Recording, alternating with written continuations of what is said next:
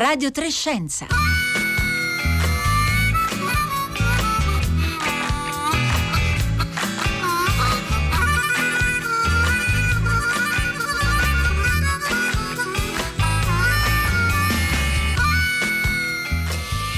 Sono le 11.31 minuti, buongiorno da Rossella Panarese, oggi parleremo di eh, filosofia partendo da un libro che è appena uscito, in questo libro parleremo di metodo eh, filosofico e di natura della filosofia, siamo molto curiosi di avere anche i vostri commenti e, e, e le vostre domande. La tesi di eh, questo libro è che sia venuto il momento eh, per così dire di riavviare il sistema, ossia di far uscire la filosofia dalle discussione tra filosofi o dai giochi linguistici e logici e farla eh, entrare nel mondo, dare senso a un mondo, un mondo contemporaneo che costituisce un, un momento importante e raro nella storia eh, dell'umanità. Noi stiamo parlando della rivoluzione digitale che sta mutando, cambiando, trasformando ogni aspetto della nostra vita, lo sta facendo molto rapidamente, pensiamo soltanto al tema dell'identità, l'identità personale, ma anche l'identità eh, della nostra eh, specie. E dunque superando un po' eh, la tendenza a ragionare di pancia, per così dire, a usare lo strumento emotivo o quello della paura per affrontare i temi eh, del presente, ma soprattutto eh, del futuro, quello che questo libro propone è una, la necessità di una filosofia nuova e robusta che individui individui domande giuste, ma che sappia anche proporre risposte convincenti su cui confrontarsi. Allora, buongiorno Luciano Floridi. Buongiorno a voi, grazie per l'invito. Luciano Floridi, professore di filosofia ed etica dell'informazione all'Università di Oxford, si trova negli studi RAI di Milano perché ieri lei ha condotto la seconda di tre lezioni filosofiche al Teatro Parenti eh, di Milano. L'ultima sarà il prossimo lunedì alle 19. Come, come ha reagito il pubblico? Ecco, con mia grande sorpresa, lo dico con molta sincerità, eh, in maniera eccezionale, nel senso che eh, è raro vedere un pubblico che faccia il sold out a teatro per andare ad ascoltare eh, lezioni di filosofia. Eh, ecco, certo. non, non, non, succede spesso. quindi com, sono stato felicissimo per la filosofia, non per il sottoscritto. Cioè, ovviamente c'è anche una, una soddisfazione personale, ma come dico spesso, se qualcosa va male riprendetevela con me, se qualcosa va bene, ecco, ringraziate la filosofia. Vediamo se faremo sold out anche qui a Radio Trescenza con i nostri ascoltatori e ascoltatrici. E intanto, buongiorno Roberta Fulci, diamo un po' di riferimenti. Buongiorno a tutti. Allora, 335 5634 296. Questo è il numero per scriverci sms oppure messaggi via WhatsApp e poi potete scriverci come state facendo eh, già in tanti per commentare lo stato della eh, filosofia su Facebook e su Twitter, dove siamo Radio Trescenza. Anzi, approfitto per ricordarvi che su Facebook, se volete essere sicuri di vedere tutti i nostri post e i nostri aggiornamenti, eh, cercate Radio Trescenza appunto su Facebook e cliccate su Segui.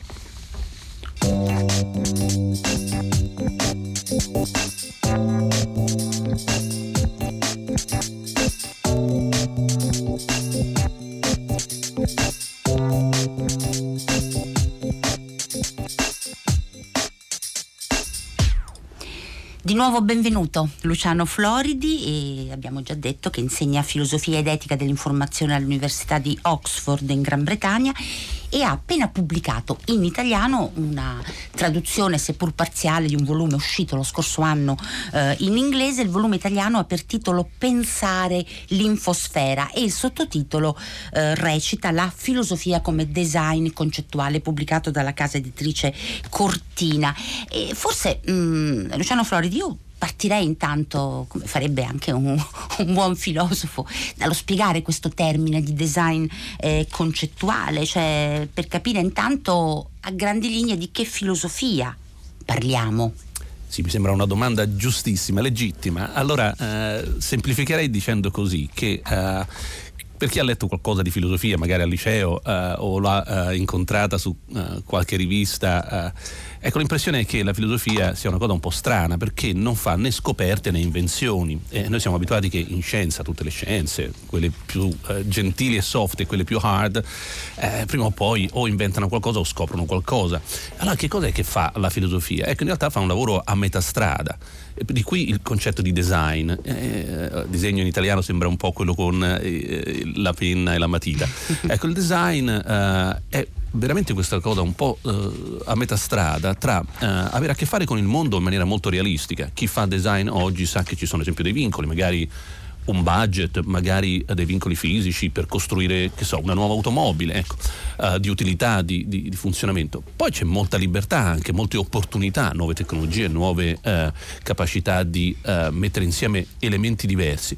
E allora ci vuole tra le opportunità e i vincoli un'idea, un, un po' di immaginazione per creare una soluzione all'altezza dei vincoli e delle opportunità in vista di uno scopo. Ecco, questo secondo me è questo, il design. Il design si può fare in tanti modi, anche concettualmente.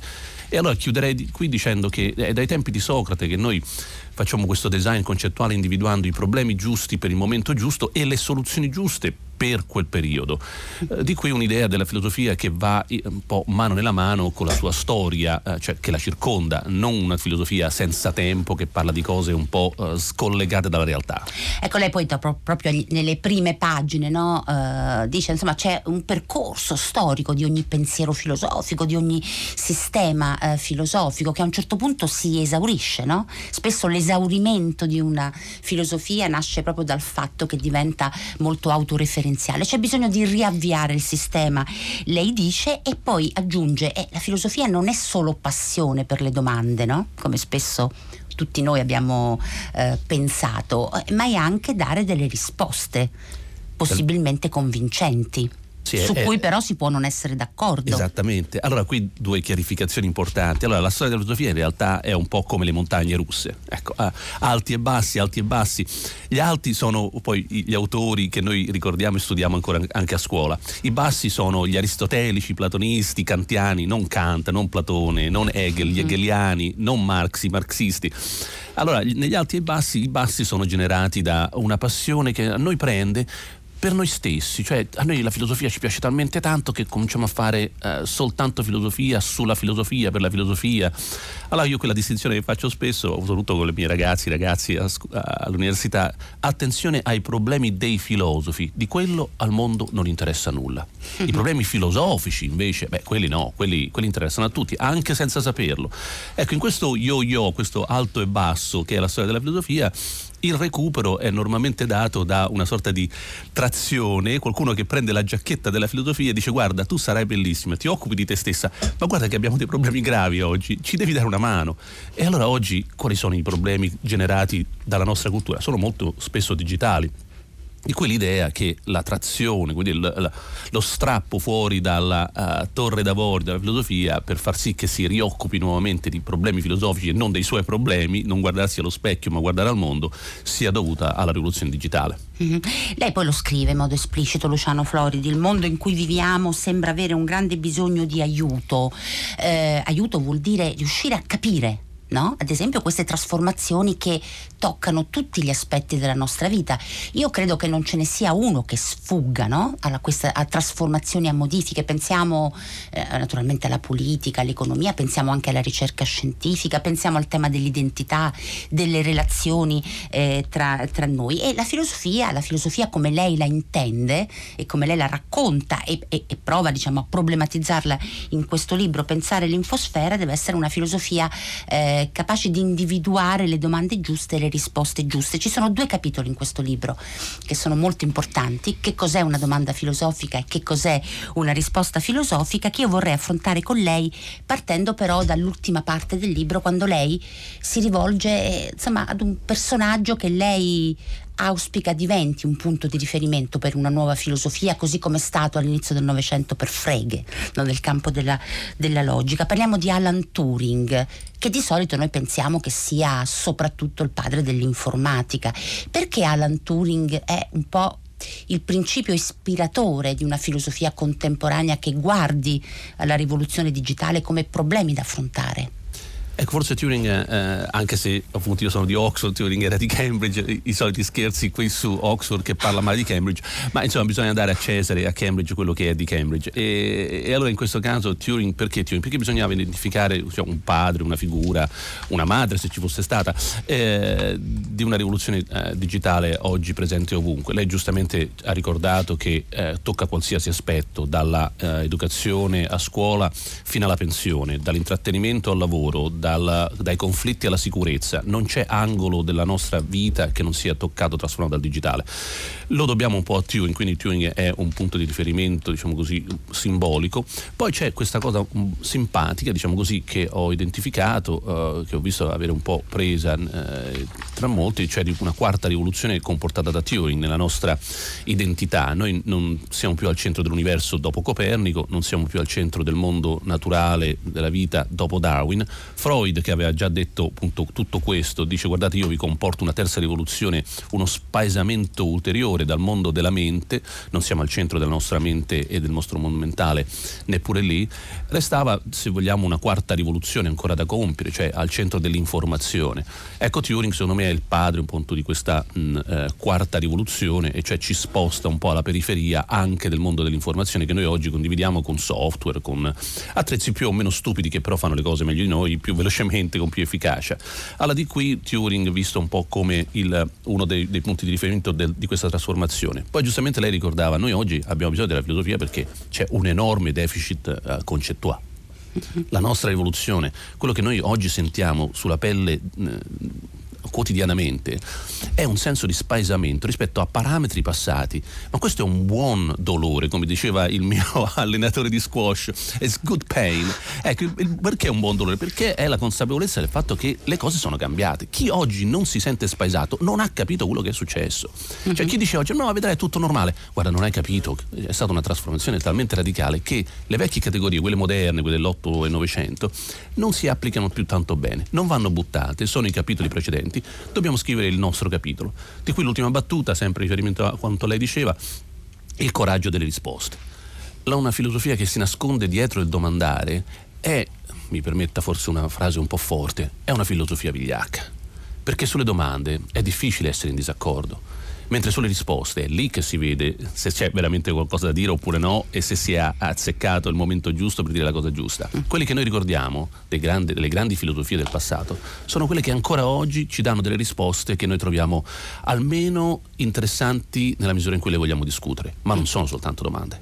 Tra l'altro il libro Luciano Floridi è pieno di riferimenti, ovviamente eh, filosofici, da Hume a Kant, poi arrivare appunto ad Alan Turing, ma a proposito di quello che lei diceva, no? se uno oggi uno di noi, non si sente un po' spaesato in questo momento eh, che abbiamo definito appunto come eh, da una parte la quarta rivoluzione, cioè il rapporto con noi stessi e con gli altri, dall'altra come un mondo eh, che lei definisce appunto l'info, l'infosfera, se non si sente spaesato vuol dire che è inconsapevole, un po' insomma non si rende conto di quello che stiamo vivendo. Nello stesso tempo gli strumenti che noi utilizziamo eh, sono molto molto banali, non a caso uno degli strumenti che spesso utilizziamo utilizziamo oltre alla paura è quello di dire vabbè allora io mi disconnetto io vado fuori da questa realtà continuamente eh, online. Noi abbiamo fatto anche recentemente una puntata di tutta la città ne parla eh, su questo, a cui il nostro pubblico ha reagito in modo molto eh, attivo e anche entusiasta, che appunto dà l'idea dello spaesamento e della necessità di capire in che mondo viviamo. Però possiamo davvero disconnetterci. Guardi, io ho conosciuto alcune persone eh, che si possono disconnettere, sono pochi miliardari in California sono quelli che possono permettersi di prendere l'elicottero, andare su un'isola deserta, farsi portare il, uh, il Campari fino lì e vivere per un mese senza connessione, perché hanno uno stuolo, un esercito di persone che lavorano per loro, al posto loro e intanto comunque lo stipendio al giorno arriva equivalente a quello del professore universitario di Oxford all'anno. Ecco, quelli sì, que- loro si possono disconnettere, però diciamo che li contiamo sulle punte delle dita. Eh, tutti gli altri, poveri diavoli come il sottoscritto, devono stare 24 ore al giorno, 7 giorni alla settimana a controllare appunto Whatsapp e, e, internet. Adesso senza esagerare, ma in realtà la disconnessione, cioè l'idea che si possa essere online e offline è degli anni 90. Io lo ricordo ai miei studenti, i quali ti guardano, tra l'altro essendo tutti ventenni, e dice Che voleva dire connettersi? Ma lei usava, professore, ce lo racconta un'altra volta, come funzionava un modem? E tu gli racconti, guarda, faceva, e tu andavi online e ti guardano con l'occhio sbarrato perché per loro il modem è come il gettone del telefono è per loro è storia. Allora oggi in realtà viviamo tutti on life, un'altra parolina che ha avuto un po' di successo, un, uh, un termine che ho voluto coniare, ma non per diciamo, il vezzo di coniare parole nuove, ma perché è un'esperienza che di nuovo uh, non abbiamo avuto in passato. Allora l'idea stessa che oggi si, ci si possa disconnettere quando magari poi si guida un'automobile che ha un computer su quattro ruote, poi si va a casa e magari c'è Alexa che ti dice la, la ricetta, poi magari la musica l'hai scaricata uh, no, uh, sul, sul, cellulare, oppure l'orologio ti sta mappando la, geograficamente dove stai. Allora sinceramente appunto la, la vera disconnessione è forse ottenibile soltanto da pochi miliardari, noi ci stiamo dentro. Attenzione perché non vuol dire essere soltanto digitali. Allora siamo passati da, dal mondo analogico al digitale, altro errore. No, stiamo a metà strada. Allora l'ultima analogia, me la, me la passi, ecco. Quando, quando io chiedo, cioè, hai presente dove il mare si incontra col fiume, acqua salata, acqua dolce? Ecco, chiedere lì, ma l'acqua allora è salata o dolce? È, è salmastra. E lì dove nascono le mangrovie e dove stiamo vivendo un po' tutti noi, dove stiamo andando tutti noi, gran, tutte le società si stanno muovendo nella zona delle mangrovie, lì c'è l'on life, lì c'è il digitale e l'analogico insieme mescolati e lì si genera confusione perché non è né 8-900 né ancora no, l'epoca che abbiamo che stiamo costruendo oggi. Questa confusione è buona e andrebbe risolta filosoficamente. E beh, poi questa metafora, insomma, questa immagine della, di noi mangrovie in un'acqua salmastra rende bene l'idea del perché è difficile eh, ragionare in termini di connessione, di disconnessione, insomma, questo lo rende molto bene.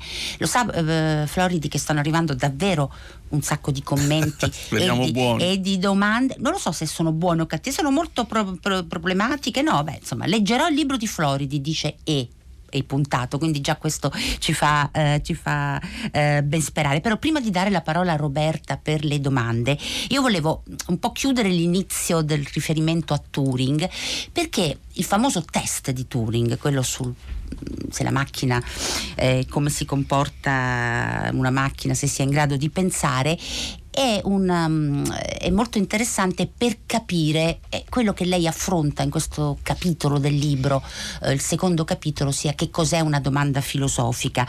Cioè Turing in questo test, me lo spieghi lei meglio di come insomma, posso farlo io, non si chiede può una macchina pensare, che è la tipica domanda eh, universale che noi pensiamo sia la domanda filosofica. Che cosa si chiede?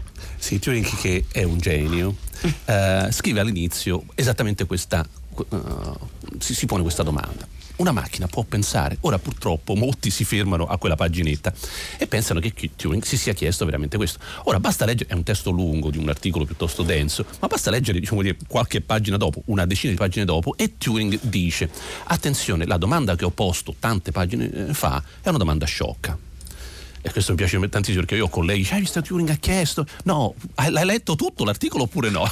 ecco, alla fine dell'articolo guarda è una domanda sciocca perché non, non, sappiamo, lo diceva Turing nel 1950, che cosa significa pensare e addirittura non abbiamo una definizione di macchina perché ci sono tanti tipi, tante varietà, non possiamo avere quella definizione che a noi ci piace, ad esempio in termini di condizioni necessarie sufficienti, no? come dice l'acqua, H2O, H2O, acqua, eccolo lì fatto. E come per macchina non abbiamo una definizione così e sicuramente non sappiamo definire, lo sappiamo capire, abbiamo dei criteri di identificazione, ma non abbiamo una definizione di pensare. Allora dice, sai che cosa facciamo? Facciamo un test. Per cui io non lo so che vuol dire pensare, non lo so che vuol dire macchina, però prendo qualcosa che pensa, un essere umano, lo metto in una stanza ci metto anche un computer dall'altra parte e poi faccio domande sia all'essere umano sia al computer senza sapere chi è chi. Se nel giro di 5 minuti per la maggior parte delle domande io non riesco a distinguere se la risposta mi, mi, viene da un computer o da un essere umano, eccolo lì che il computer ha passato questo test. Diciamo che almeno in questo contesto, a questo livello di interazione, il computer è tanto buono quanto un essere umano. Ora, questo test, che va fatto con un po' di intelligenza, a tutt'oggi no, noi non, non, abbiamo alcuna macchina che sia in grado di passarlo, ma non perché non ci siamo fatti imbrogliare da macchine avendo le prese per esseri umani, anche perché ci sono esseri umani tanto sciocchi che operano come macchine, ne abbiamo incontrati, ma perché basta avere un po' di intelligenza nel fare le domande giuste. Il test è fatto per testare, mica per farsi imbrogliare. Allora non lo so se io posso abusare della pazienza di chi ci ascolta, ma quando sono stato il giudice per la prima volta che il test di Turing è venuto in Gran Bretagna, è stato sempre diciamo, esercitato questa, uh, questa, sorta di gioco negli Stati Uniti con il premio, si chiama premio Lebner. Eh, andiamo in studio, facciamo delle domande e io sono uh, accoppiato con una giornalista della BBC. Eh, della BBC mi dice: No, guardi, professore, non si preoccupi, ho io le domande, vedrà che no, scopriremo subito chi è la macchina e chi è l'essere umano. Sicuro, signore? Sì, sì, no, mi lasci parlare. Beh, cioè, Ubi Mario, poi un po' di gentilezza, bon ton. La, la, signora insisteva e fa la seguente domanda. Ecco, io spero che tu, chi ci sta ascoltando stia seduta, seduto con calma. Eh. E soprattutto no, no, nessun liquido tra le mani perché è scioccante. E chiede, credi in Dio? Ovviamente la risposta arriva sì, no. Oddio, oddio, sta passando. Io non so chi è il computer. Guardi, signore, che se lei fa una domanda sì o no, ci potrebbe essere una monetina dall'altra parte. Cioè, la cosa si ferma lì. Dice, guardi, mi faccia fare a me la. No, no, no, ce n'è un'altra buonissima. Oh, questo tra l'altro googlando si trova tutto, imbarazzantemente per la persona in questione. Battagliera la giornalista, Battagliera. però. Dice, guardi, le faccio io la prossima domanda. Vedrà che riusciremo a nail il computer. E va bene, signore, faccia lei, vediamo un po'. E la domanda successiva, adesso chi ci ascolta è è autorizzato a non credermi va bene? Dice, non mi offendo se mi date del bugiardo. E fa la seguente domanda: ti piace il gelato? Sì, no. Ha passato il test di Turing, oddio, oddio. Signora, è lei che non ha passato il test di Turing, perché lei è troppo sciocca per fare queste domande. Qualunque domanda sì o no, non, non discrimina, lo, lo capiamo un bambino. Dice, guardi, lasci fare a me. Allora c'è un vecchio detto a Roma, no? I quattro evangelisti erano tre, Pietro e Paolo, ecco, che sono una massa di enormi errori in cui non ci si capisce niente. Allora l'ho tradotta, ovviamente non si poteva fare così, l'ho tradotta in versione inglese e ho detto, guardate, le tre capitali della Gran Bretagna sono due, Manchester e Birmingham. Qual è l'errore in tutto questo? Uno mi risponde, dice, ma che stai dicendo? Hai detto tre, poi ne menzioni due, due sono tutte e due sbagliate. L'altro mi fa, non sono un'enciclopedia. Secondo lei chi era il computer e chi era l'essere umano? Ecco, allora ne abbiamo fatto un altro paio, hai un paio di scarpe, che cosa ci puoi fare? Uno dice mm, non lo so, ci posso camminare, l'altro dice ci posso giocare con i soldatini, ci posso mm, piantare un chiodo addosso al muro, ci posso fermare la porta. Ecco, di nuovo, chi è l'essere umano? Perché quello che c'è dietro, e chiudo qua, eh, è la comprensione cioè, il computer è un oggetto sintattico che trasforma dati in altri dati. Siamo noi a leggerli tutti questi come informazioni di un tipo e informazioni di un altro. Essendo un motore sintattico e gestendo soltanto sintassi, la comprensione, il significato, la rilevanza, la verità sono cose del tutto estranee, non c'entra niente. Ecco, una volta capito questo, ci possiamo anche rilassare e al contempo non pensare che allora, beh, va bene, non fa niente, ce ne possiamo disoccupare eh, o non occupare, eh, ci stacchiamo la spina. No, perché facendo tanta sintassi oggi, con gazzillion di dati e grandi capacità di processazione, stiamo trasformando il mondo. Ma attenzione a non confondere no, la sintassi con la semantica io devo come dire, dare un aiuto alla povera giornalista però perché non è facile fare una domanda per testare il test di Turing e questa è la conferma che poi abbiamo bisogno di una formazione filosofica. No?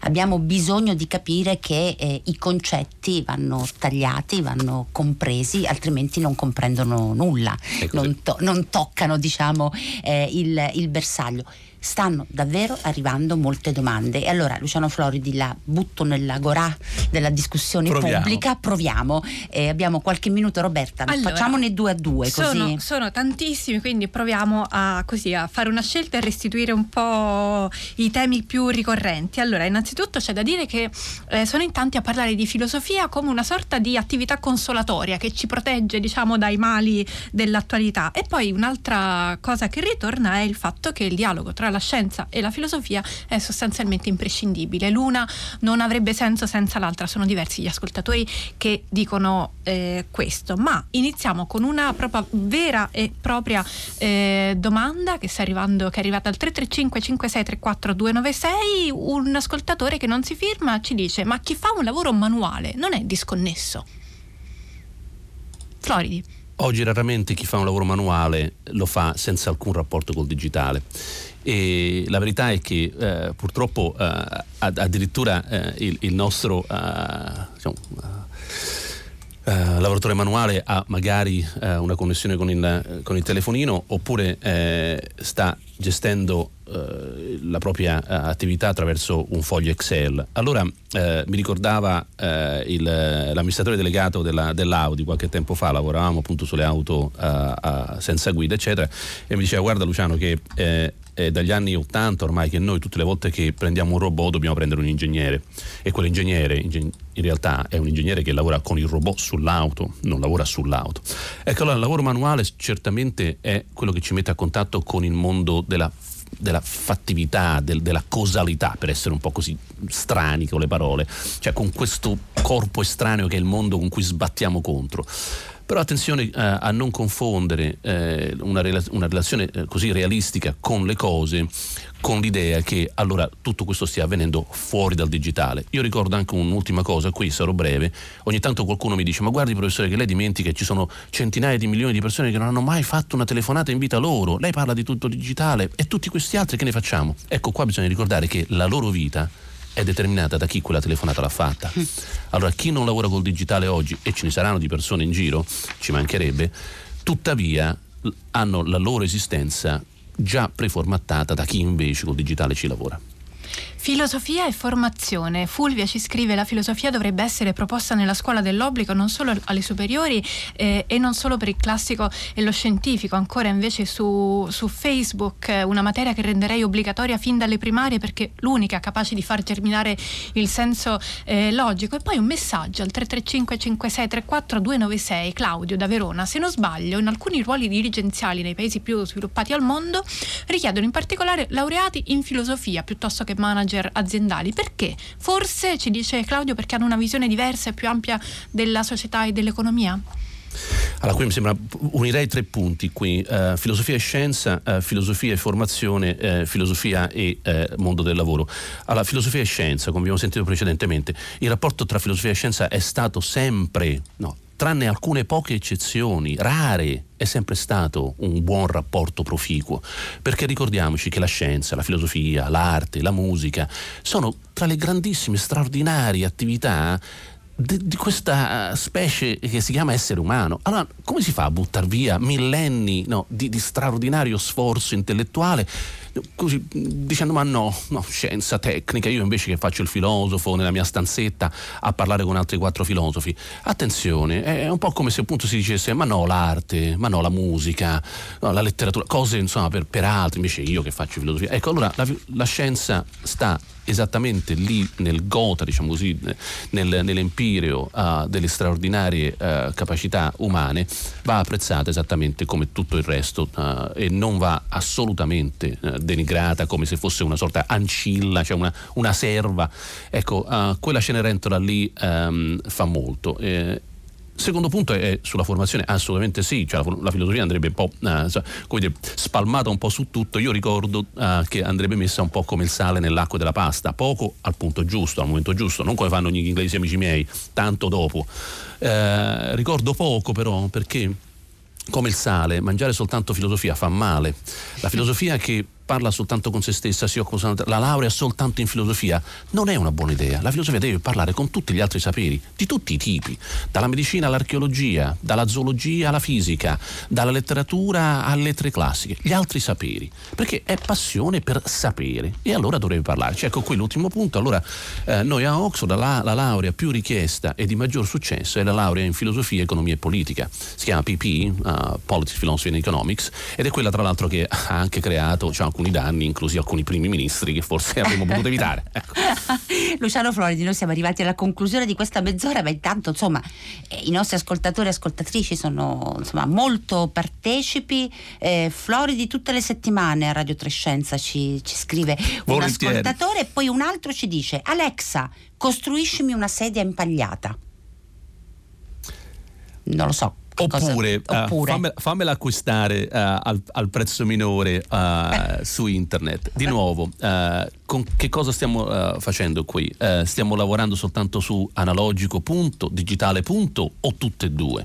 Un po' tutte e due. Cioè Grazie. riuscire a far lavorare il digitale per l'analogico e l'analogico per il digitale. Questa è secondo me la sfida. Grazie a voi. Niente è meglio della filosofia, dice Cristina. Ma che cos'è niente? E così via. Insomma, molti, molti messaggi. Allora, Luciano Floridi, pensare l'informazione Infosfera, la filosofia come design concettuale, pubblicato da Cortina Editore, lunedì 24 febbraio. Se avete tempo e voglia, io vi consiglierei di andare al Teatro Parenti per la lezione di filosofia a Milano. Grazie e ora il concerto del mattino.